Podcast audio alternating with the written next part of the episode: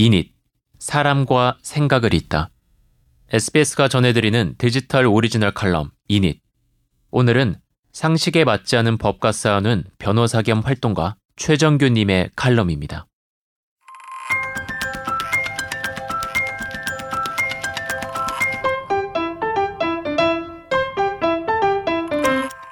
간병 청년에게 엄격했던 법, 모두에게 그럴까?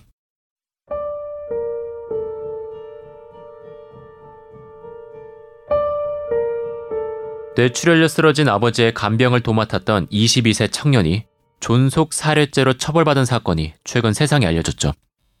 공익근무를 위해 휴학했던 청년은 공장 노동자로 일하던 아버지가 뇌출혈로 쓰러진 작년 9월 이후 간병을 이어가야 했습니다.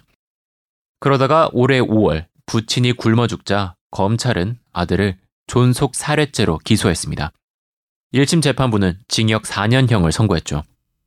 항소심 선고를 앞두고 한 언론사가 누가 아버지를 죽였나 라는 기획 기사를 통해 우리에게 이런 질문을 던졌습니다. 부친 간병살인 22세 청년, 당신은 돌을 던질 수 있습니까? 대통령 후보까지 앞장서서 재판부에 탄원을 요청하고 국무총리, 보건복지부 장관도 국회에 출석해 국가가 역할을 다하지 못해 죄송하다는 뜻을 밝히는 등 청년의 선처를 구하는 목소리가 높았는데요. 그럼에도 항소심 재판부는 1심과 동일하게 징역 4년을 선고했습니다. 아버지를 살해하려는 고의가 없었다는 청년의 주장이 항소심에서도 받아들여지지 않았습니다. 대법원에서 결과가 바뀌지 않는다면 청년은 살인범이라는 멍해를 쓰고 평생을 살아가야 합니다. 살인의 고의라는 법의 잣대는 이렇듯 인정 사정 없이 이 청년에게 적용됐습니다.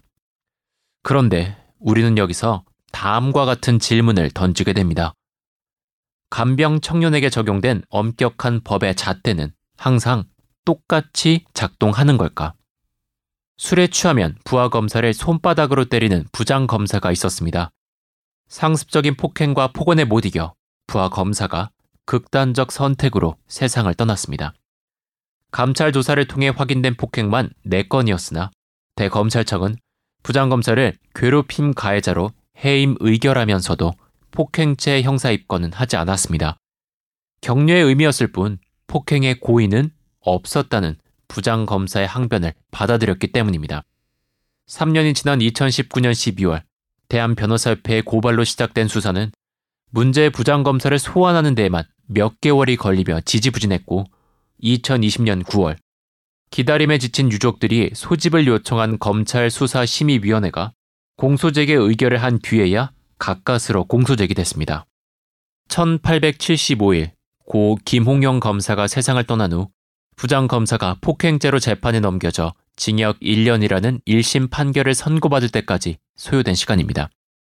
지난 8월 의료범죄 피해자 고 권대희 씨의 유족인 이나금 씨는 병원 의료진에 대한 1심 선고를 듣고 법정 밖에서 이렇게 외쳤습니다.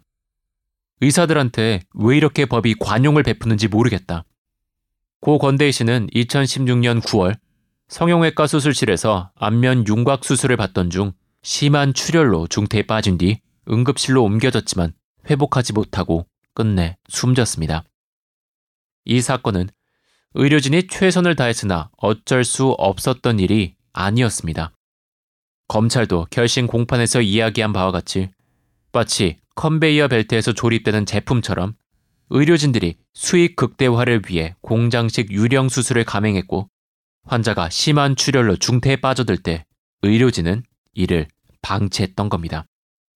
유족과 시민단체는 정상적인 수술 방식이 아닌 공장식 유령 수술을 감행하다 과다 출혈을 방치해 죽음에 이르게 한 병원 의료진을 살인죄로 처벌해야 한다고 주장했지만 검찰은 살인의 고의가 없었다는 의료진의 주장을 받아들여 업무상 과실치사죄로만 기소했습니다. 과다출혈 환자를 제대로 돌보지 않으면 죽을 수도 있다는 걸 인식했지만 죽어도 어쩔 수 없다고 방치한 의료진. 마치 컨베이어 벨트에서 조립되는 제품처럼 환자를 대한 의료진의 행동을 단순히 과실범으로 처벌하는 건 옳을까요? 아버지를 살해할 고의는 없었다는 간병 청년의 주장을 묵살했던 엄격한 법의 잣대. 과연 이 잣대는 의료진에게 동일하게 적용됐던 걸까요? 간병살인의 인정 사정 없이 아주 엄격하게 적용된 그 법의 잣대가 상습 폭행을 일삼은 가해 부장검사, 환자를 그저 물건처럼 대했던 의료진들에게 왜 이토록 느슨하게 적용되는 걸까요? 우리가 간병살인 청년을 바라보며 안타까워하는 이유는 사람에 따라 들쭉날쭉 작동하는 법의 불공정한 잣대 때문은 아닌지 묻게 됩니다.